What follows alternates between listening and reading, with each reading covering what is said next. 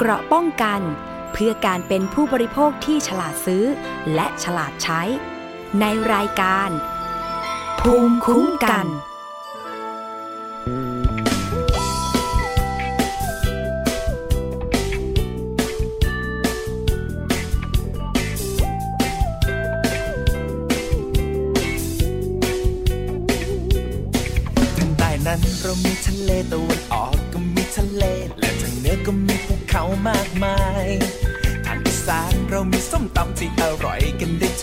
ส่วนภาคกลางเป็นเหมือนต้มยำกุ้งช้างใหญ่เสียงหัวเราะและรอยยิ้มที่มาพร้อมกับความจริงใจ นั้นรอเธอและคอยฉันแบบไม่อาจหาได้เจอจากที่ไหนไหน ไปเที่ยวกันไหมนะไปด้วยกัน ไปเที่ยวไทยด้วยกันบ้านเราเองไปด้วยกัน ไทยเที่ยวไทยด้วยกันภูเขาทองทะเลทุ่งหญ้าชวนมา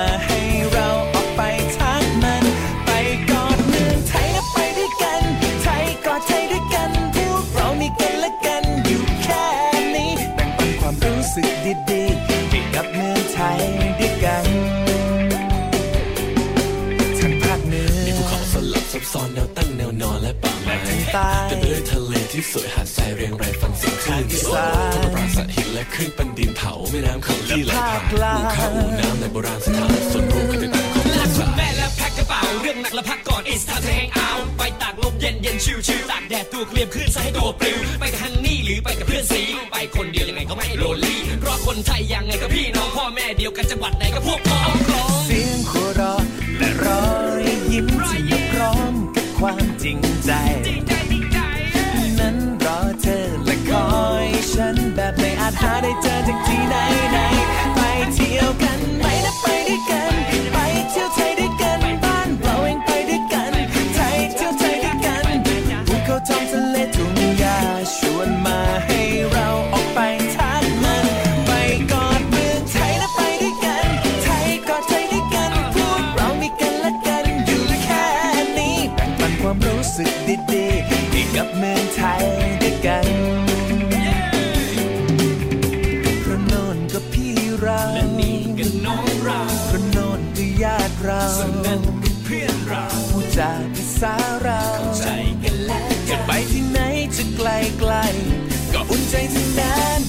ก็มั่นใจทั้ง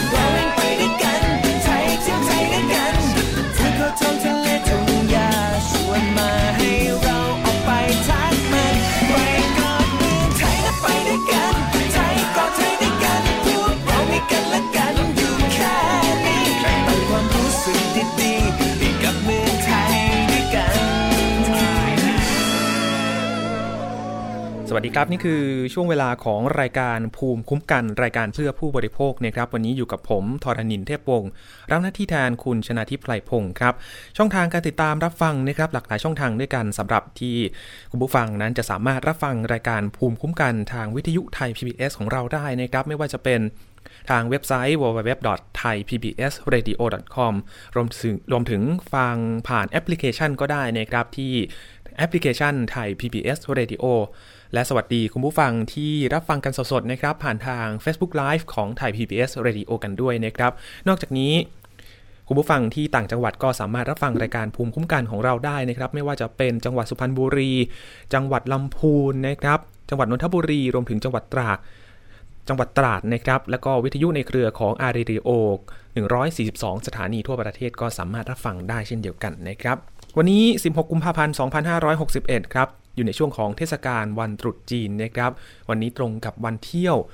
หลายๆคนนะครับชาวไทยเชื้อเชื้อสายจีนก็ก็หยุดกันวันนี้นะครับเดินทางไปท่องเที่ยวกัน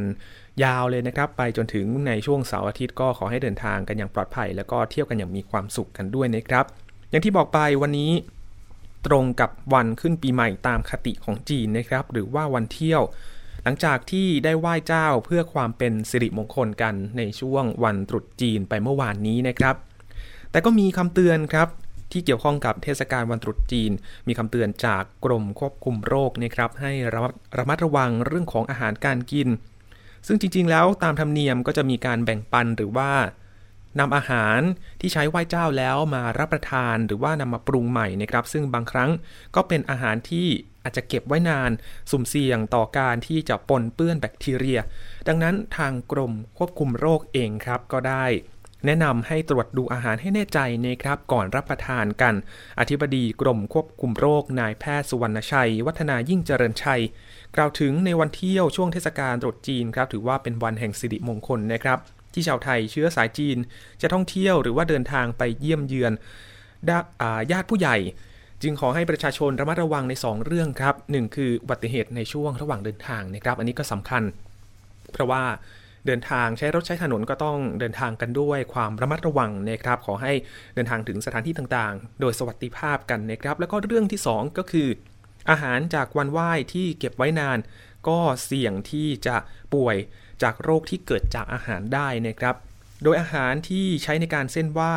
โดยใช้เนื้อสัตว์อาจจะเสี่ยง ต่อการปนเปื้อนจากทูบที่มีการจุดในวันไหว้หรือว่าเก็บไว้นานนะครับ ก็เสี่ยงต่อการบูดเสีย ซึ่งเกิดจากการปนเปื้อนเชื้อโรค ดังนั้นก่อนรับประทานนะครับ ควรตรวจดูสีกลิ่นรสถ้าหากเปลี่ยนไปจากเดิมมาก อย่างเช่น สีเปลี่ยนมีกลิ่นบูดหรือว่ามีรสเปรี้ยว ก็แนะนำว่าอย่ารับประทานเด็ดขาดนะครับ ส่วนอาหารแห้งหรือว่าอาหารประเภทน้ำอาทิ หมู เป็ด ไก่นะครับ ต้มหน่อไม้ต้มผักกาดดองก็ควรนำไปอุ่นร้อนก่อนทั้งนี้ ระยะเวลาการอุ่นก็ขึ้นอยู่กับปริมาณอาหารกันด้วยนะครับ ว่าจะอุ่นนาน เพียงไหนก็นำไปอุ่นก่อนที่จะนำมารับประทานก็จะดีกว่านะครับ ส่วนอาหารหวาน อย่างเช่น ขนมเข่ง ขนมเทียน ก็ควรนำไปอุ่นให้ร้อนก่อนนะครับ ก็นำไปนึ่ง ก็อุ่นใน สังเกตจากซึ้งซึ้งนึ่งน้ำในซึ้งนึ่งเดือดนะครับ ก็สามารถนำมารับประทานได้แล้ว ถ้าหากต้องการจะเก็บไว้รับประทานภายหลัง ก็ให้เก็บรักษาในที่ที่อุณหภูมิต่ำกว่า 5 องศาเซลเซียสนะครับ รวมทั้งขอให้ประชาชนอุ่นอาหารให้ร้อนก่อนรับประทานทุกครั้งนะครับ กินร้อนจะดีกว่า พร้อมทั้งล้างมือให้สะอาดด้วย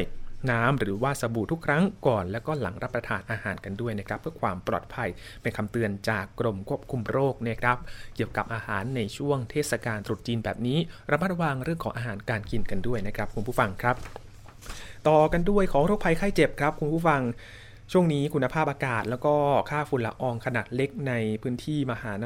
พื้นที่ในกรุงเทพมหานครนะครับ ก็ดูเหมือนว่าจะมีแนวโน้มที่ดีขึ้นแล้วนะครับ เนื่องจากว่าตั้งแต่ ในช่วง 2 วันก่อน อากาศในกรุงเทพก็ลอยตัวสูงขึ้นทำให้ปัญหาเรื่องของฝุ่นละอองขนาดเล็ก ก็เริ่มที่จะคลี่คลายลงแล้วนะครับ และสำหรับ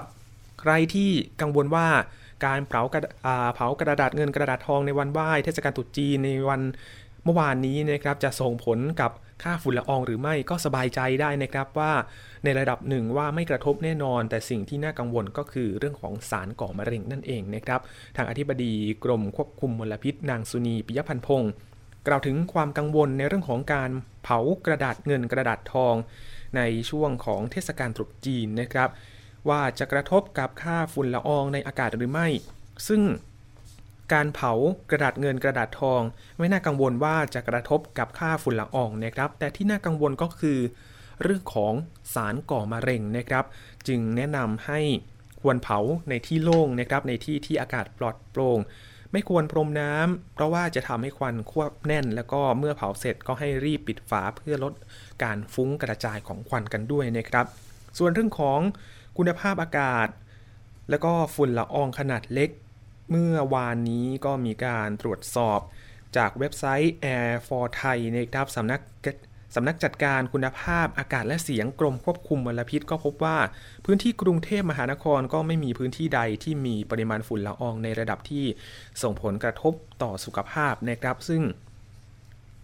ปัจจัยที่ทำให้ช่วงที่ผ่านมาในกรุงเทพและก็ปริมณฑลเกิดปัญหาค่าฝุ่นละอองขนาดเล็กในอากาศสูงเกินมาตรฐานส่วนหนึ่งก็เพราะ ในช่วงเดือนมกราคมที่ผ่านมานะครับคุณผู้ฟังอากาศในพื้นที่กทม ถูกกดต่ำทำให้ลอยสูงเพียงแค่ 3 กิโลเมตรเท่านั้นนะครับ บวกกับไม่มีฝนทำให้เรื่องของปริมาณฝุ่นละอองขนาดเล็กก็มีปริมาณมาก แต่นับตั้งแต่วันที่ 14 กุมภาพันธ์เป็นต้นมานะครับอากาศกรุงเทพมหานครก็จะรับลอยตัวได้สูงขึ้นกว่าเดิมประมาณ 4-5 กิโลเมตร โดยเฉพาะในตอนกลางวันนะครับ ก็ส่งผลให้การกระจายของฝุ่นละอองขนาดเล็กดีขึ้น และเมื่อวันที่ 14 กุมภาพันธ์วันเดียวกันนะครับ ก็มีการถแถลงข่าวในเรื่องของมาตรการป้องกันมลพิษ แล้วก็การดูแลสุขภาพของประชาชน โดยศาสตราจารย์นายแพทย์ปิยสกล สกลสัตยาธรรัฐมนตรีว่าการกระทรวงสาธารณสุขก็ได้เปิดเผยว่า ยังไม่พบผู้ป่วยโรคระบบทางเดินหายใจที่มีอาการรุนแรงนะครับ หรือว่า ผู้ป่วยเป็นกลุ่มก้อนมีผู้ป่วยเป็นกลุ่มก้อน หรือว่ามีการเสียชีวิต แต่ก็ได้กำชับให้หน่วยงานในสังกัดเฝ้าระวัง 4 โรคสำคัญนะครับ ได้แก่โรคระบบทางเดินหายใจ โรคหัวใจและหลอดเลือด โรคเยื่อบุตาอักเสบ แล้วก็โรคผิวหนัง ที่อาจจะเกิดจากฝุ่นละอองขนาดเล็กนะครับ ด้านอธิบดีกรมควบคุมโรคนายแพทย์สุวรรณชัย วัฒนายิ่งเจริญชัย ก็กล่าวว่าก็มี 5 มาตรการป้องกันนะครับ นั่นก็คือ หลีก ปิด ใช้ เลี่ยง ลด นะครับ 5คำนี้ หลีก ปิด ใช้ เลี่ยง ลด นะครับ ในการดูแลสุขภาพของประชาชนก็คือ 1. หลีกเลี่ยงการสัมผัสฝุ่นละออง โดยเฉพาะกลุ่มเสี่ยงนะครับ โดยเฉพาะโรคที่เกี่ยวข้องกับระบบทางเดินหายใจ ก็พยายามหลีกเลี่ยงการสัมผัสนะครับ 2. ปิดประตูหน้าต่างให้มิดชิด 3. ใช้หน้ากากป้องกันฝุ่น 4. เลี่ยงการออกกำลังกายหรือว่าทำงานกลางแจ้งเป็นเวลานานๆ แล้วก็ 5. ลดการใช้รถยนต์ แล้วก็ลดการเผาขยะนั่นเองนะครับ มีรายงานว่า ค่าฝุ่นละอองขนาดเล็กขนาด 2.5 ไมครอน หรือว่า PM 2.5 ในกรุงเทพมหานครก็มีสาเหตุหลักๆ เลยนะครับ ก็มาจากการใช้รถใช้ถนนของเรานี่แหละครับ เรื่องของยานพาหนะ โดยจากสถิติการจดทะเบียนรถรถสะสมในกรุงเทพมหานคร ในปี 2560 นะครับ ก็มีจำนวน 9.7 ล้านคันด้วยกัน มีปริมาณเยอะกันเลยทีเดียวนะครับ กว่า 9 ล้าน ถ้าตีไปก็ประมาณ 10 ล้านคัน ซึ่งขณะนี้มีน้ำมันที่ใช้เป็นน้ำมันยูโร 4นะครับ ซึ่งมีซัลเฟอร์ที่เป็นตัวทำให้เกิดมลพิษถึง 50 หน่วย แต่ก็มีการวางแผนนะครับในปี 2566 ว่า จะมีการเปลี่ยนมาใช้น้ำมันยูโรไฟซึ่งจะมีซัลเฟอร์เหลือเพียง 10 หน่วย แต่จากสถานการณ์ฝุ่นละอองขนาดเล็กที่เกิดขึ้นในระยะเวลา 3 ปีนี้นะครับทำให้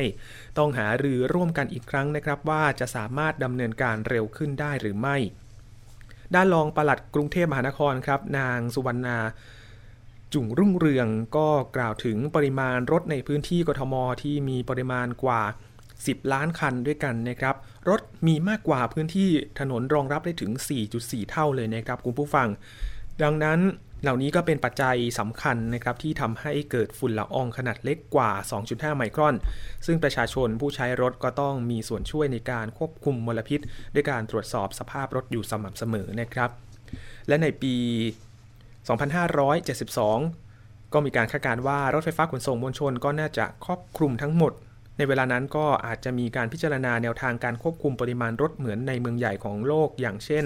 กรุงปารีสประเทศฝรั่งเศสที่จะควบคุมด้วยการกำหนดให้วิ่งในวันคู่วันขี้นะครับซึ่งก็จะช่วยลดมลพิษได้ถึง 50%ก็แต่ก็จะต้องรอให้ระบบขนส่งสาธารณะในกรุงเทพมหานครก็มีความพร้อมก่อนนะครับถึงจะดำเนินการได้นะครับ ขณะนี้ก็อยู่ระหว่างการก่อสร้างนะครับสำหรับรถไฟฟ้าสายต่างๆ แล้วก็รวมถึงการที่จะ จะซื้อรถเมย์ที่จะมาในปีนี้นะครับก็คาดการว่าจะมาในปีนี้ ก็น่าจะช่วยแบ่งเบาในการเดินทางกันมากขึ้นนะครับลดปริมาณการจราจรได้มากขึ้น แล้วก็ในอนาคต รถไฟฟ้าสายต่างๆ ก็มีการเปิดขยายกันมากขึ้นนะครับ ก็น่าจะเพิ่มทางเลือกหนึ่งให้กับ คนที่ใช้รถใช้ถนนในกรุงเทพมหานครนะครับ ว่ามีทางเลือกในการเดินทางกันมากขึ้น อาจจะต้องไม่ต้องใช้รถส่วนตัวกันแล้วนะครับคุณผู้ฟังผู้ฟังครับในช่วงนี้ มีการจัดงานอุ่นไอรักคลายความหนาวนะครับ ก็ได้รับความสนใจจากประชาชนเป็นจำนวนมากนะครับ คุณผู้ฟังคนไหนที่ยังไม่ได้เดินทางไปเที่ยวงานอุ่นไอรักคลายความหนาวก็เดินทางไปกันได้นะครับ งานจัดถึงวันที่ 11 มีนาคมนี้ แล้วก็ในงานนี้ก็มีการอาขอความร่วมมือนะครับให้ประชาชนนั้นสวมชุดไทยเพื่อไปร่วมงานรวมถึงใส่สวมใส่ชุดสุภาพก็ได้นะครับทำให้มีการร้องเรียนผ่าน กรมการค้าภายในครับว่ามีการปรับราคาค่าเช่าชุดไทยสูงขึ้น ทีมข่าวไทย PBS เองก็ได้ไปลงพื้นที่สำรวจนะครับ ก็พบว่าร้านค้าไม่ได้ขยับราคาเช่าชุดไทยขึ้นนะครับ ซึ่งราคาในการเช่าชุดไทยนั้นก็ขึ้นอยู่กับแบบด้วยนะครับรวมถึงการตัดเย็บเนื้อผ้าของชุดแต่ละชุดด้วยแต่คณะกรรมการจัดงานอุ่นไอรักกลายความหนาวก็ระบุว่า ประชาชนนั้นก็สามารถร่วมงานได้ โดยสวมใส่ชุดสุภาพก็ได้นะครับ เราไปติดตามรายงานเรื่องนี้นะครับ จากรายงานของคุณสิรีพักมลไตรตรึงตรีคูณครับ ชุดไทยย้อนยุคในสมัยรัชกาลที่ 5 จากร้านเช่าชุดไทย ย่านซอยสุขุมวิทร้อยหนึ่งที่สั่งตัดเพิ่มขึ้นไม่ต่ำกว่า 100 ชุด จากเดิมที่มี 30-40 ชุด เป็นไปตามความต้องการของลูกค้าที่ติดต่อเข้ามา พื่อต้องการเช่าและสวมใส่ร่วมงานอุ่นไอรักคลายความหนาว บริเวณพระลานพระราชวังดุสิตและสนามเสือป่า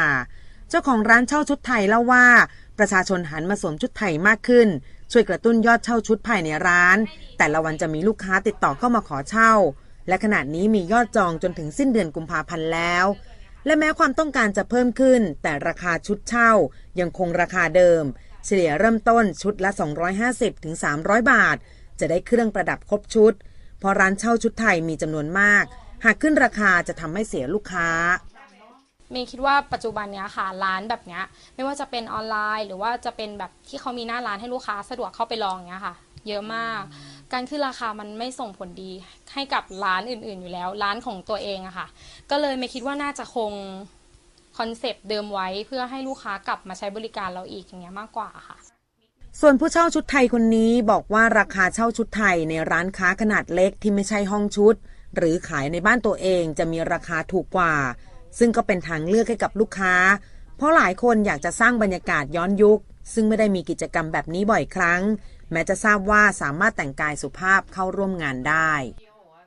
ค่อนข้างต่างกันเกือบสองเท่าตัวนะคะ เพราะว่าด้วยความที่ถ้ามีหน้าร้านเนี่ยเขาจะไม่มีเป็นแบบเช่าชุดไทยอย่างเดียว จะมีควบคู่ไปกับการเช่าชุดราตรีการเช่าชุดพรีเวดดิ้งถ่ายรูปแต่งงานอะไรอย่างเงี้ยทำให้เขาต้องอาจจะต้องมีค่าเช่าทำเลค่าจ้างคนงาน แต่พอเป็นการมามามาที่เป็นบ้านคนหรือคอนโดอย่างเงี้ยค่ะ คือเขาไม่ได้มีต้นทุนในการเช่าชุด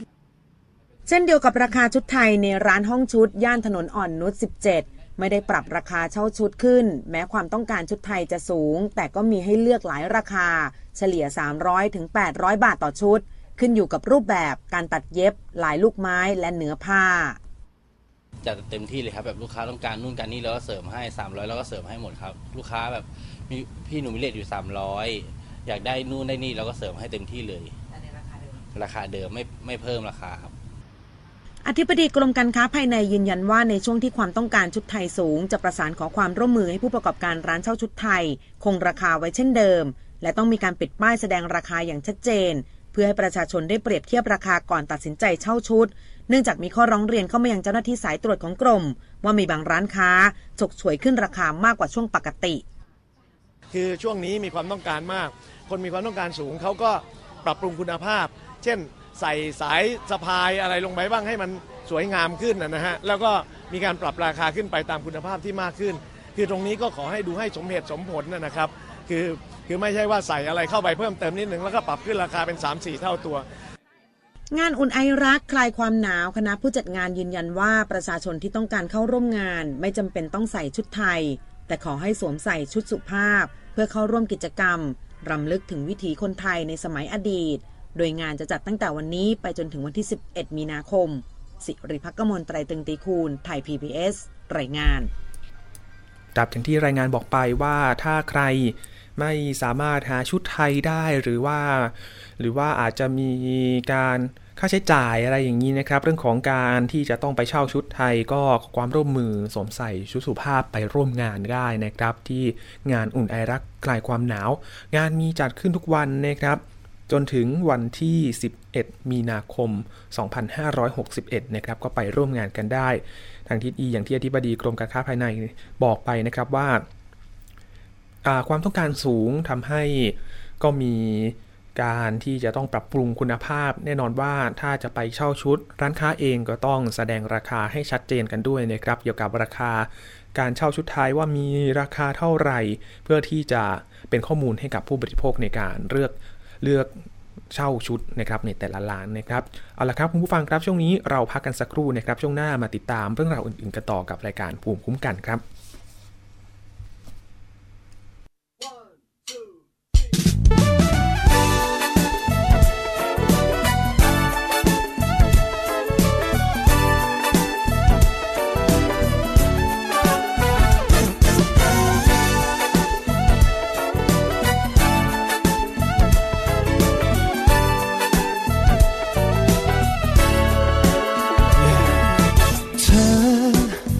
จำได้หรือเปล่าจำวันคืนที่เรา มีให้กันได้ไหม เราผ่านอะไรมากมาย ทุกทุกๆสิ่งดีร้ายล้วนมีความสำคัญ วันคืนที่เราเรียนรู้กัน ส่งให้เธอกับฉันก้าวมาขั้นสุดท้าย ก็มันเป็นรักที่เกิดจากความใกล้ชิดผ่านสิ่งที่มีชีวิตที่เรียกว่าหัวหัวใจก็แค่เราสานต่อแบบไม่ต้องหยุดพักปล่อยสิ่งที่เรียกว่ารัก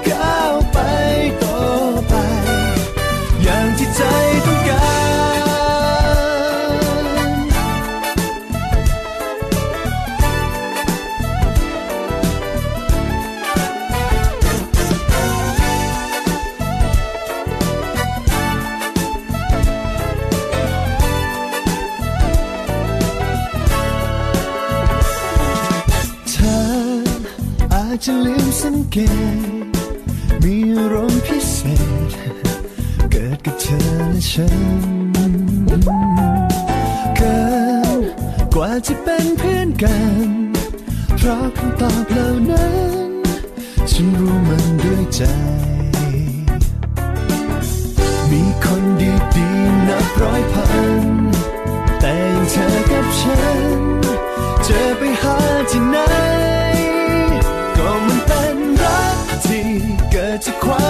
ชิดผ่านสิ่งที่มีชีวิตที่เรียกว่าลมหัวใจ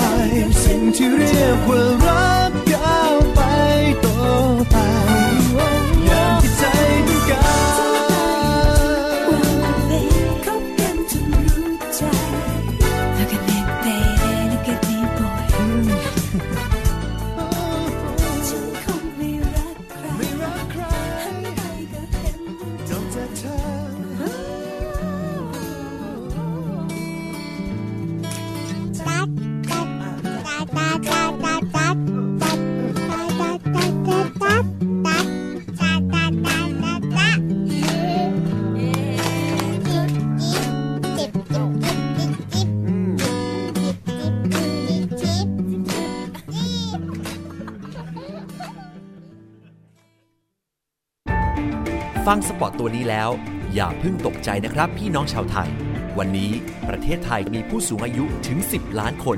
จำนวนผู้สูงอายุจะมีมากกว่าเด็กและวัยรุ่นหนึ่งใน 10 ต้องอยู่ตามลำพัง อายุจะยืนยาว แถมยังเจ็บป่วยและยากจน คุณคงไม่อยากเป็นหนึ่งในนั้นใช่ไหมครับ เตรียมตัวให้พร้อมตั้งแต่วันนี้ หัวใจไม่มีวันชรา ไทย PBS ติดปีกความคิด วันนี้การดูข่าวของคุณจะไม่ใช่แค่ในทีวีไทย PBS ให้คุณดูข่าวได้หลากหลายช่องทางน้ำท่วมเต็มพื้นที่ เว็บไซต์ www.thaipbs.or.th/news Facebook Thai PBS News Twitter @thaipbsnews YouTube Thai PBS News ไหลล้นทะลักเข้ามากดติดสนันในการข่าวพร้อมๆกับหน้าจอไร้ขีดจำกัดเรื่องเวลา เข้าถึงรายละเอียดได้มากกว่า ไม่ว่าจะอยู่ณจุดไหน ก็รับรู้ข่าวได้ทันที ดูสดและดูย้อนหลังได้ทุกที่ กับ 4 ช่องทางใหม่ข่าวไทย PBS ข่าวออนไลน์ ชับไว้ในมือคุณ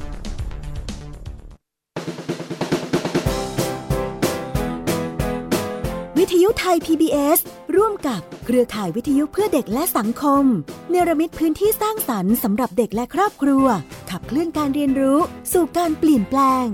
ทุกวันจันทร์ถึงศุกร์ 16 นาฬิกาถึง 18 นาฬิกา ทาง www.thaipbsradio.com แอปพลิเคชัน Thai PBS Radio และสถานีวิทยุในเครือข่ายวิทยุเพื่อเด็กและสังคม ทั่วประเทศ เกราะป้องกัน เพื่อการเป็นผู้บริโภคที่ฉลาดซื้อ และฉลาดใช้ ในรายการ ภูมิคุ้มกัน คุณผู้ฟังยังอยู่กับรายการภูมิคุ้มกันนะครับทางวิทยุไทย PBS www.thaipbsradio.com นะครับอยู่กับผมทรณินเทพวงศ์รับหน้าที่แทนคุณชนะทิพไพรพงศ์นะครับหลากหลายช่องทางที่รับฟังรายการภูมิคุ้มกันของเรานะครับอย่างเว็บไซต์อย่างที่บอกไป www.thaipbsradio.com หรือว่าจะเป็นแอปพลิเคชัน Thai PBS Radio นะครับแล้วก็รับฟังกันสดๆได้ผ่านทาง Facebook Live ของแฟนเพจของ Thai PBS Radio แล้วก็รับฟังตามสถานีต่างๆ ที่ต่างจังหวัดนะครับที่เชื่อมโยงสัญญาณรายการภูมิคุ้มกัน และก็สถานีวิทยุเครือข่าย R Radio นะครับ 142 สถานีทั่วประเทศครับมาคุยกันเรื่องของการโดยสารโดยรถโดยสารสาธารณะนะครับ ใครที่ใช้บริการรถโดยสารสาธารณะของบขสข้ามจังหวัดบ่อยๆนะครับ ก็กำลังจะได้รับการบริการที่ดีขึ้นครับ แล้วก็จะมีการปรับปรุงทั้งรถเก่า แล้วก็รถใหม่ๆ มาให้บริการกันด้วยนะครับซึ่งในอนาคตคุณผู้ฟังที่ใช้บริการรถโดยสารของบขสสายสั้นๆ ก็จะได้นั่งรถที่มีความยาว 8 เมตรที่นั่ง 20 ที่นั่งแทนนะครับ ซึ่งบขสจะนำมาให้บริการ แทนรถตู้โดยสารทั้งหมด 55 คันด้วยกัน รวมทั้งก็จะปรับปรุงรถเก่านะครับ 142 คันด้วย ควบคู่ไปกับการจัดซื้อรถใหม่ 369 คัน โดยจะนำระบบ IT นะครับ แล้วก็ระบบแอปพลิเคชันมาใช้ เพื่อตอบสนองความต้องการของลูกค้านะครับ แล้วก็เชื่อว่าการปรับยกระดับครั้งนี้ก็น่าจะช่วยเพิ่มจำนวนผู้โดยสาร แล้วก็รายได้ให้กับบกส ส่วนการย้าย บกสขณะนี้อยู่ระหว่างการรอกรมธนารักษ์นะครับในการเริ่มกระบวนการให้เอกชนเข้ามาร่วมลงทุน โดยระหว่างที่รอก็จะหารือกับการรถไฟนะครับเพื่อที่จะปรับปรุงพื้นที่เพื่อให้มีการเชื่อมต่อกับรถไฟฟ้าสถานีบางซื่อและก็บกสในจังหวัดที่ไม่มีรถไฟนะครับ หากคุณผู้ฟังได้ยินข่าวก็ว่าจะมีการย้ายสถานีขนส่งหมอชิดนะครับกลับมาอยู่ที่ ตรงใกล้ๆกับ BTS หมอชิดนะครับที่เป็นลานจอดรถของสถานีรถไฟฟ้านะครับซึ่งจริงๆ แล้วเดิมก็จะอยู่ที่นั่นอยู่แล้ว ตอนนี้ย้ายไปอยู่ที่หมอชิด 2 ก็จะมีการย้ายมาอยู่ที่นี่ แล้วก็จะมีการปรับปรุงระบบนะครับ คล้ายๆกับการ นั่งเครื่องบินในสนามบินเลยนะครับ ก็จะมีรถหมุนเวียนไม่มีการมาจอดรอแล้วนะครับ ก็มีการจัดระเบียบเพราะว่าจุดนั้นรถค่อนข้างจะติดเหมือนกันนะครับ ถ้าย้ายกลับมาที่เดิม ก็ต้องมีระบบการจัดการให้ดีมากขึ้นด้วยนะครับ แล้วก็รองรับการเปิดสถานีกลางบางซื่อสถานีรถไฟนะครับที่จะย้ายจากหัวลำโพงด้วยนะครับ ซึ่งตอนนี้อยู่ระหว่างการก่อสร้างก็ต้องสอดคล้องกันไป เชื่อว่าในอนาคตก็จะมีการเชื่อมต่อต่างๆ ในการเดินทางนะครับทั้งทางรถไฟ นั่งรถโดยสารสาธารณะเอง รวมถึงรถไฟฟ้าที่เชื่อมต่อตามจุดต่างๆ รวมถึงเชื่อมต่อตรงสนามบินกันด้วยนะครับ ซึ่งตอนนี้สถานการณ์ของวคสเองก็มีกำไรที่ดีขึ้นนะครับ การใช้บัตรของผู้ที่มีรายได้น้อย ก็มีสัดส่วนการใช้ประมาณเดือนละ 20,000 คน หรือว่าประมาณเดือนละ 1 0 0 0 0แบาทนะครับ ส่วนการเพิ่มจุดการติดตั้งเครื่อง EDC เครื่องอ่านบัตรนะครับ โดยเฉพาะในพื้นที่ภาคอีสานแล้วก็ภาคเหนือตอนนี้ ก็มีผู้โดยสาร มากที่สุดนะครับ โดยเฉพาะภาคเหนือขณะนี้อยู่ระหว่างการพิจารณาของกรมบัญชีกลางในการติดตั้งเครื่องคาดว่า จะติดตั้งแล้วเสร็จในช่วงกลางปีนี้นะครับ เพราะว่าก็มีการสนับสนุนของรัฐนะครับในการช่วยเหลือค่าเดินทางของบกสกันด้วยนะครับ พูดถึงเรื่องของการเดินทางนะครับ มากันที่เรื่องของการทำใบขับขี่ครับคุณผู้ฟังครับมีข้อมูลล่าสุด ว่าในวันที่ 1 มีมีนาคมนี้เป็นต้นไปนะครับเดือนหน้านี้แล้ว การทำใบขับขี่จะต้องใช้ใบรับรองแพทย์ตามมาตรฐานที่แพทยสภารับรองครับ โดยกรมการขนส่งก็ระบุว่าตั้งแต่วันที่ 1 มีนาคมนี้เป็นต้นไปนะครับในการยื่นขอรับใบอนุญาตขับรถ หรือว่าใบขับขี่นี่แหละครับ ต้องใช้ใบรับรองแพทย์ตามแบบที่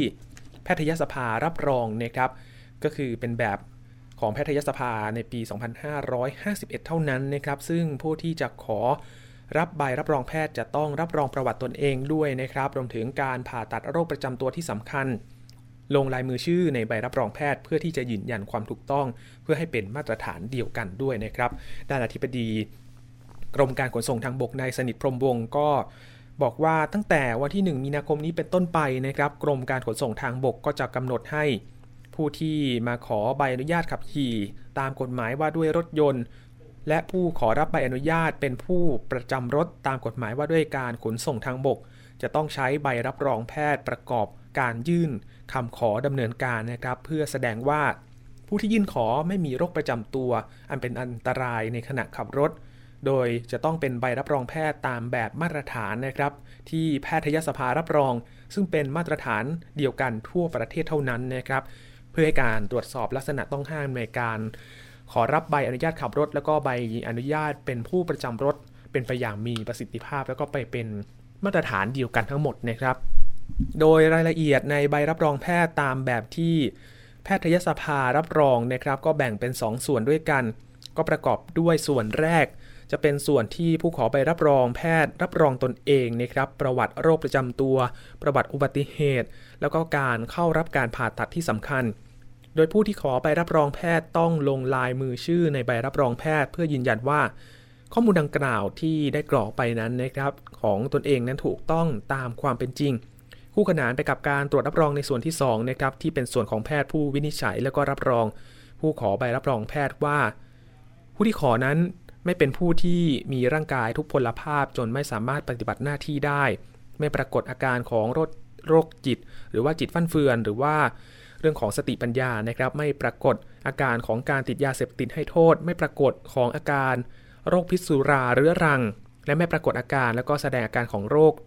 โรคเรื้อนในระยะติดต่อ หรือว่าในระยะปรากฏอาการที่เป็น อันตรายต่อสังคมนะครับวัณโรคในระยะอันตรายโรคเท้าช้าง ในระยะปรากฏที่อาจจะเป็นอันตรายแก่สังคม โดยแพทย์จะสรุปความเห็นแล้วก็ขอคำแนะนำของแพทย์เพื่อแสดงให้เห็นว่าผู้ขอไปรับรองแพทย์เป็นผู้ที่มีร่างกายอยู่ในเกณฑ์ปกตินะครับ นอกจากนี้ทางอธิบดีกรมการขนส่งทางบกก็ระบุเพิ่มเติมว่าสำหรับในใบรับรองแพทย์ตามที่แพทยสภารับรองดังกล่าวนะครับ คือฉบับในปี 2551 สถานพยาบาลส่วนใหญ่ก็ใช้เป็นมาตรฐานอยู่แล้วนะครับสำหรับพยาบาลที่ยังใช้แบบฟอร์มเดิม ทางแพทยสภาก็ได้ประชาสัมพันธ์ แล้วก็เผยแพร่แบบฟอร์มดังกล่าวบนเว็บไซต์ โดยสามารถดาวน์โหลดตัวอย่างมาได้นะครับที่เว็บไซต์ของแพทยสภา โดยผู้ขอรับใบอนุญาตขับรถ หรือว่าใบอนุญาตเป็นผู้ประจำตัวผู้ประจำรถนะครับก็ควร แจ้งวัตถุประสงค์ในการขอใบรับรองแพทย์ให้ชัดเจนด้วยนะครับสำหรับใครที่จะขอทำใบขับขี่ ไปขอใบรับรองแพทย์นะครับระบุแพทย์บอกกับแพทย์ให้ชัดเจนนะครับเพื่อให้แพทย์ออกใบรับรองให้ถูกต้องตามกับวัตถุประสงค์ ในการนำไปใช้นะครับแล้วก็เป็นไปตามรูปแบบที่กำหนด เพื่อเพิ่มประสิทธิภาพในการกระบวนการคัดกรองผู้ขับรถ และก็มีมาตรฐานเดียวกันทั่วประเทศนะครับ ทั้งนี้สำหรับโรคประจำตัวบางกลุ่ม แม้ตามกฎหมายจะยังไม่กำหนดให้นะครับเป็นโรคต้องห้ามที่เป็นอุปสรรคในการขับรถ แต่กรณีผู้ที่ได้รับใบอนุญาตขับรถแล้ว อาการของโรคกำเริบขณะขับรถจนเป็นเหตุทำให้เกิดอุบัติเหตุ หรือว่าก่อให้เกิดความเสียหายร้ายแรง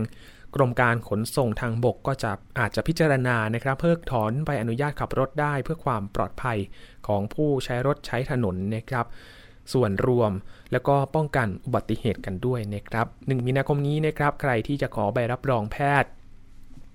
ไปทำใบขับขี่นะครับ ก็แจ้งกับแพทย์ให้ชัดเจนด้วยนะครับ ว่าจะเอาไปรับรองแพทย์ไปทำอะไร ไปทำใบขับขี่ก็ระบุให้ชัดเจนกันด้วยนะครับมากันที่ช่วงคิดก่อนเชื่อครับ คุณผู้ฟังคุณชนาทิพย์ไพรพงศ์ไปขอความรู้กับอาจารย์แก้วกังสดานอัมภัยนะครับ วันนี้พูดคุยกันเรื่องของ French Press Coffee นะครับ พูดถึงลักษณะว่า ลักษณะของ French Press Coffee นี้เป็นอย่างไร แล้วก็มีอันตรายอย่างไรนะครับ ไปติดตามในช่วงคิดก่อนเชื่อครับ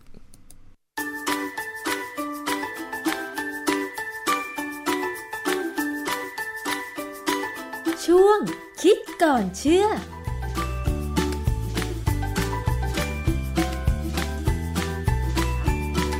เออวันนี้เราจะคุยเรื่องของกาแฟที่เป็นพวกกาแฟ สำเร็จรูปนะครับ ที่เขาโฆษณาว่ามันอร่อยกว่ากาแฟสำเร็จรูปธรรมดา พวกทรีนวันธรรมดาเนี่ยนะฮะแต่ได้ปัญหาคือผมไปเจอข้อมูลจาก Harvard University เนี่ยเขาบอกว่ากาแฟพวกนี้ถ้ากินเข้าไปแล้วเนี่ยนานๆเข้ามันอาจจะมีปัญหากับทำให้ไขมันในเลือดเนี่ยผิดปกตินะฮะคือปริมาณไขมันอาจจะสูงขึ้นกว่าปกติได้กาแฟพวกนี้ฝรั่งเขาใช้คำว่า Press Coffee ซึ่งเป็นกาแฟที่ชงเองนะครับ แต่ว่าในเมืองไทยที่เรามีขายตอนนี้มันเป็นการเอา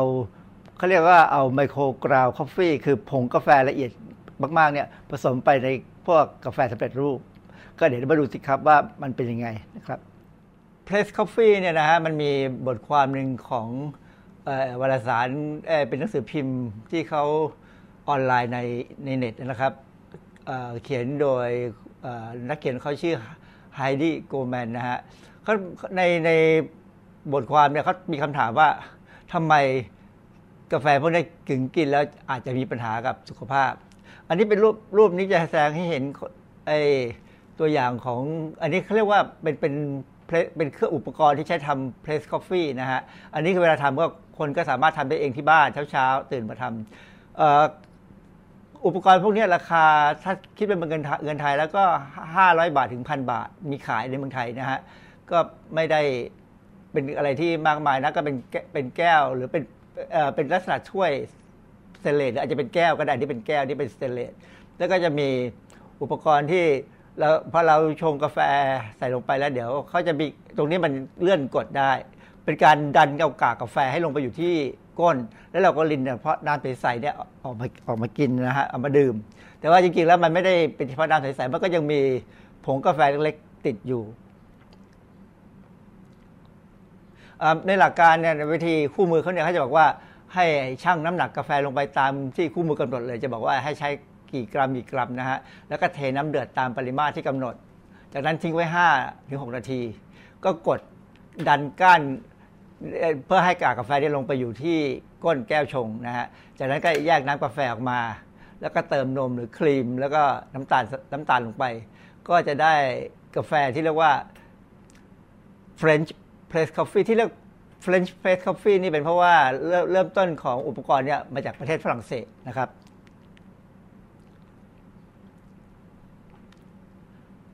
ลักษณะของกาแฟ ที่เป็นแบบนี้นะฮะถ้าถ้าถ้าเราชงด้วยอุปกรณ์ที่เป็นเครื่องมือที่ที่ผมไลฟ์ให้ดูรูปเมื่อกี้เนี่ยนะฮะมันจะมีกากกาแฟเหลืออยู่ที่ก้นแก้วแน่ๆเมื่อเราทิ้งเอาไว้นะฮะผู้ดื่มจะรู้สึกสากคอเล็กน้อยเอ่อคือมันเป็นลักษณะของกากกาแฟเล็ก ๆ ที่ลอยอยู่นะฮะไม่ตกตะกอนแล้วก็คนดื่มก็จะมีความรู้สึกว่า อืมเหมือนกินกาแฟสดที่ชงขายตามซุ้มกาแฟต่างๆ ครับ ก็อันนี้ก็เป็นสิ่งที่ เหมือนกับเป็นลักษณะอันหนึงที่พิเศษออกไปจากการไปไปดื่มกาแฟที่ตามร้านซึ่งอันนั้นแพงกว่า อันนี้ก็ค่อนข้างจะถูกลงนี่อันนี้มีคนถามในพันทิปก็ถามว่ามีกาแฟสำเร็จรูปยี่ห้อไหนที่มีความคล้ายกาแฟสดมากที่สุด อันนี้ก็เลยทำให้ผมมาคิดถึงเรื่องของ French Press Coffee เพราะว่าตอนนี้มันมีกาแฟสำเร็จรูป ซึ่งเขาผสมเขาเรียกว่า microground coffee ก็คือเอาเมล็ดกาแฟเนี่ยมาบดให้เป็นผงละเอียดมากๆ แล้วเอามาเติมลงไปในกาแฟ three in one ธรรมดา จากนั้นก็ทำให้ราคาของมันเพิ่มขึ้นอย่าง เช่นถ้าเราไปซื้อกาแฟ three in one ธรรมดาเนี่ยสามสิบซองต่อห่อเนี่ยนะฮะห่อหนึ่งก็ประมาณ 80-90 บาท แต่ถ้าเป็นอันที่เติม microground coffee ลงไปเนี่ยจะอัพขึ้นไปจะเพิ่มขึ้นไปเป็น 130 140 บาท แต่ว่าเขาก็บอกว่ามันอร่อยกว่า แล้วมันก็ ทำให้คนมีความรู้สึกเอออยากลอง ก็เลยผมก็เลยไปซื้อลองลองมาซื้อมาดู แล้วก็ได้ผลอย่างว่ามันสากคอ มันเหมือนกับเรากินกับกินกาแฟที่ชงถุงธรรมดา แล้วถุงมันกรองไม่หมด ก็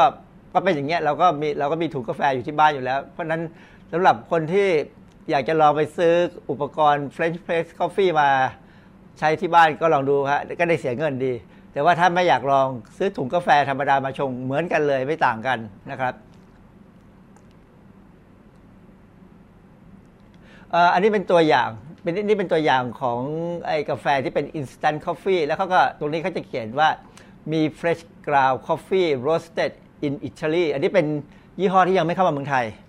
ไอ้ยี่ห้อที่เข้ามาเมืองไทยมีแล้วนะครับผมก็ไม่เอาก็เอายี่ห้อที่ยังไม่เข้ามาเมืองไทยเอ่อเขาก็มีเอากาแฟเนี่ย instant coffee กาแฟเนี่ยนะฮะมาแล้วก็มาเติมไอ้ไอ้ roast ไอ้ ground coffee คือกาแฟผงบดเนี่ยลงไป ก็ มีคนซื้อยี่ห้อนี้เป็นยี่ห้อที่ในในอินเทอร์เน็ตมีบอกว่ามีคนซื้ออไปชงดื่มค่อนข้างเยอะนะฮะอันนี้อันนี้หมายความว่าชงออกมาแล้วคล้ายๆ French press coffee แต่ว่าไม่ใช่ไม่ใช่อย่างนั้นแล้ว อันนี้เป็น instant แล้วชงง่ายกว่าตักเติมน้ำเติมเติมน้ำดื่มได้เลยนะครับ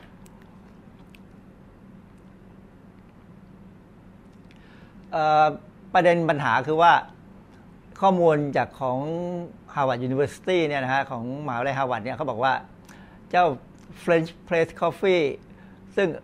ก็จะมีลักษณะเดียวกันกับไอ instant coffee ที่มี microground coffee เนี่ยมันจะมีสารไดเทอร์ปีนไดเทอร์ปีนเนี่ยมันมันก็จะคือมาจากตัวกาแฟคั่วไอผงกาแฟเนี่ยนะฮะซึ่งซึ่งถ้าเป็นกาแฟที่เป็น instant coffee ธรรมดาเนี่ยเขาจะเอามันไปชง แล้วก็เอาเฉพาะน้ำกรองเอากากหมดเลย เอาน้ำเนี่ยไปทำให้มันกลายเป็น freeze dry ทำให้เป็นผง แล้วก็เอามาผสมกับ น้ำตาลผสมกับอ่าครีมเทียมนะฮะทำเป็น three in one แต่ว่าถ้ามีการเติมผงกาแฟ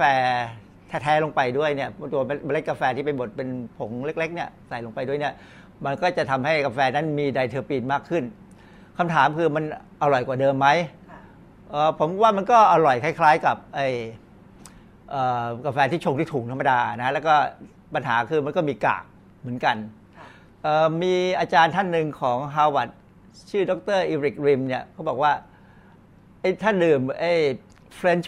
press coffee เนี่ยห้าถึงเจ็ดแก้วต่อวันเนี่ยอาจจะทำให้ไขมันชนิด LDL ซึ่งเป็นไขมันตัวเลวในเลือดสูงขึ้นมาได้ เพราะฉะนั้นเนี่ยผมก็มานั่งดูว่าเออถ้ามีคนนิยมดื่มทรีนวันกาแฟ three in one ที่มีไอการผสมไอ microground coffee ลงไป แล้วติดกินดื่มวันละหลายหลายแก้วเนี่ย เวลาเขาที่ไปหาหมอไปตรวจสุขภาพเนี่ยเขาคงต้องถามหมอแล้วมั้งฮะว่า ผลเลือดที่ได้ออกมาเนี่ย LDL กับคอเลสเตอรอลเนี่ยเกินมาตรฐานไหม คือไม่ได้ตั้งใจจะบอกว่าดื่มไม่ได้ ดื่มได้ แต่ว่าเมื่อดื่มแล้วเนี่ยก็ควรที่จะคิดถึงเรื่องนี้บ้าง แล้วอย่างที่เราบอกแล้วว่าถ้าคนที่อายุมากกว่า 40 ขึ้นไปเนี่ยควรจะไปตรวจสุขภาพอย่างไรปีละ ครั้งสองครั้งแต่แล้วก็เมื่อตรวจแล้วก็ถามแพทย์ที่ว่าผลเลือดเป็นยังไงบ้าง ถ้าแพทย์ดูแล้วผลเลือดถ้า ถ้าท่านเป็นคนดื่มไอ้กาแฟที่มี microground เนี่ยก็อาจจะต้องสนใจถามว่า LDL กับคอเลสเตอรอลเนี่ยเกินมาตรฐานไหม ถ้าทำได้อย่างนี้ก็ก็ดื่มได้ก็มันก็มีรสชาติที่ดีก็ถ้าชอบก็ดื่มไป คือถ้าเราดื่มกาแฟธรรมดาธรรมดาเนี่ย ที่เป็นกาแฟชงธรรมดาเนี่ยเวลาหนึ่งถึงสองแก้วเนี่ยอย่างน้อยร่างกายเราก็สดชื่นนะฮะระบบเอนไซม์ทำลายสารพิษเราก็จะดีในตับมันเป็นระบบของตับ แล้วเราก็จะได้พวกแมกนีเซียมโพแทสเซียมวิตามินไนอาซินต่างๆเนี่ยได้บ้างได้สารต้านออกซิเดชันต่างๆนะฮะไม่ความเราดื่มแค่วันละแก้วสองแก้วนะฮะมันก็ก็พอแล้ว แต่อย่างบางคนถ้าดื่มมากหลาย ๆ แก้วแต่ห้าแก้วสิบแก้วเนี่ยอันนี้ก็อาจต้องระวังอาจารย์คะสรุปแล้ว French Fresh Coffee ต่างจากกาแฟทั่วไปอย่างไร และผู้บริโภค ถ้าสมมุติว่าต้องการจะดื่ม French Fresh Coffee เนี่ยนะคะ เปรียบเทียบกันกับกาแฟทั่วไปดีหรือไม่อย่างไรคะเออมันมันต่างจากกาแฟทั่วไปครับเป็นกาแฟทั่วไปคือเราหมายถึงพวกกาแฟสำเร็จรูปนะฮะแต่ถ้าเราหมายถึงกาแฟชงถุงเนี่ยผมว่ามันไม่ต่างกัน มันเขาว่ามันมีกากมีมีผงเล็กๆ อยู่คล้ายๆกันนะฮะเราถ้าเราชงกาแฟจากถุงเนี่ยนะฮะ เอ่อตอนนี้ปัญหาคือว่ากาแฟพวกเนี้ยพวกนี้มันมันมีสารไตรเตอร์ปีนที่เขาว่ามันสูงกว่าเนี่ยผมกังวลกับคนสูงอายุที่อาจจะซื้อมาดื่มนะฮะก็ก็ต้องกังวลเรื่องนี้นิดหน่อยเรื่องไขมันว่ามันผิดปกติไหมยิ่งถ้าเป็นคนที่มีปัญหาไขมันสูงอยู่แล้วนะฮะคอเลสเตอรอลสูงอยู่แล้วเนี่ยก็ไม่แนะนำให้ดื่มดีกว่า เพราะว่ามันกลายเป็นปัจจัยหนึ่งที่เพิ่มทำให้ทำให้หมอไม่สบายใจ คือเวลาเราไปตรวจร่างกายกับหมอเนี่ย เราต้องพยายามทำให้หมอสบายใจนะครับถ้าหมอไม่สบายใจที่เราไม่สบายใจตามหมอครับ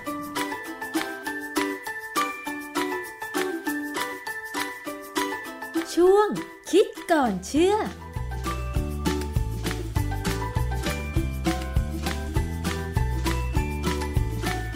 ปิดท้ายกันที่เรื่องร้องเรียนกันสักหน่อยนะครับ คุณผู้ฟังครับมีกลุ่มผู้ขายของออนไลน์กว่า 160 คนไปร้องเรียนต่อ ผู้ว่าราชการจังหวัดนครราชสีมาครับหลังถูกบริษัทอาหารเสริม หลอกขายสินค้าไม่ได้คุณภาพครับแล้วก็ยังสวมทะเบียนออยปลอมด้วยมูลค่ากว่า 11 ล้านบาทด้วยกันนะครับโดยประธานสมาพันธ์ ต่อต้านแชร์ลูกโซ่แห่งประเทศไทย นายสามารถเจนชัยจิตวดจิตวณิชนะครับนำชาวบ้านไปเข้าร้องเรียนต่อผู้ว่าราชการจังหวัดนครราชสีมาครับอ้างว่าถูกบริษัทขายเครื่อง ผลิตภัณฑ์อาหารเสริมสุขภาพแห่งหนึ่งนะครับหลอกให้ขายผลิตภัณฑ์ที่ไม่ได้คุณภาพ แล้วก็ไม่มีทะเบียนอนุญาตอย่างถูกต้องตามกฎหมายนะครับกว่า 160 คนทำให้ทางผู้ว่าได้สั่งการหน่วยงานที่เกี่ยวข้องนี่ยครับไปตรวจสอบแล้วก็ติดตามคดี ซึ่งก่อนหน้านี้กลุ่มผู้เสียหายได้ร้องเรียนไปยังสมาพันธ์ต่อต้านแชร์ลูกโซ่แห่งประเทศไทยครับบอกว่าไปลงทุนขายผลิตภัณฑ์นม ลดน้ำหนักนะครับให้กับบริษัทในเขตจังหวัดนครราชสีมา ซึ่งเปิด Facebook ชักชวนผู้ที่สนใจร่วมลงทุนขายอาหารเสริมครับ แต่ต้องลงทุนหลายหมื่นบาท ต่อมามีการผลิตสินค้าเพิ่มขึ้นถึงล็อตละ 4 0 0 0 0 0 ชิ้นทำให้เกิดการขายตัดราคาเกิดขึ้นนะครับ รวมทั้งยังพบว่า ตัวสินค้านั้นก็เริ่มมีปัญหาครับขณะนี้มีผู้เสียหายกว่า 800 คน มูลค่ากว่า 11 ล้านบาทนะครับ ส่วนการตรวจสอบเบื้องต้นก็พบว่า อาหารเสริมนั้นก็ไปสวมทะเบียนออยนะครับ เป็นออยปลอม แล้วก็ไม่มีโรงงานที่ตั้งโรงงานอยู่จริงด้วยนะครับ ก็ต้องตรวจสอบกันต่อไปว่า ต้นตอของการ ถูกหลอกแบบนี้นะครับมาจากที่ไหนก็ต้องติดตามคดีกันต่อไปนะครับมีผู้เสียหายกว่าหลายร้อยคนเลยทีเดียวนะครับมูลค่าความเสียหายก็ไม่น้อยทีเดียวนะครับ 11 ล้านบาทด้วยกัน ทั้งหมดนี้คือรายการภูมิคุ้มกันรายการเพื่อผู้บริโภคประจำวันนี้นะครับคุณผู้ฟังติดตามรายการย้อนหลังกันได้ที่ www.thaipbsradio.com ครับกลับมาติดตามรายการภูมิคุ้มกันได้ใหม่ในสัปดาห์หน้านะครับ ช่วงนี้ผมทรณินเทพวงศ์สวัสดีครับ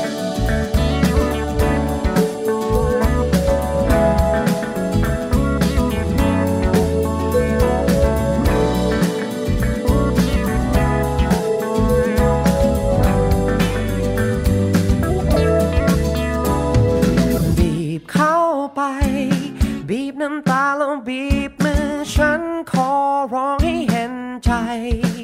เธอขอโทษเรื่องวันนั้นที่เคยทำผิดกับฉัน ให้ยกโทษให้เธอได้ไหม น่าเห็นใจ เธอตีหน้าเศร้าเล่าเรื่องเขาฉันเองก็เห็นใจ แต่เธอเธอยังเป็นสุข และเธอเธอยังมีเขา เธอจะกลับมาหาฉันไหมก่อนตอนนั้นฉันคอยเธออยู่ เธอบอกเธอรู้ตัวดีกำลังทำอะไร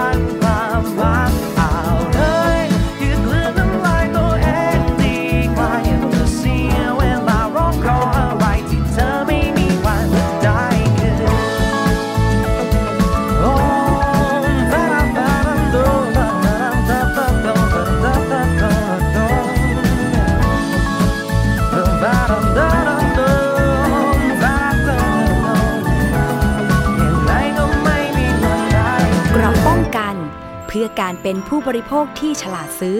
และฉลาดใช้ ในรายการ ภูมิคุ้มกัน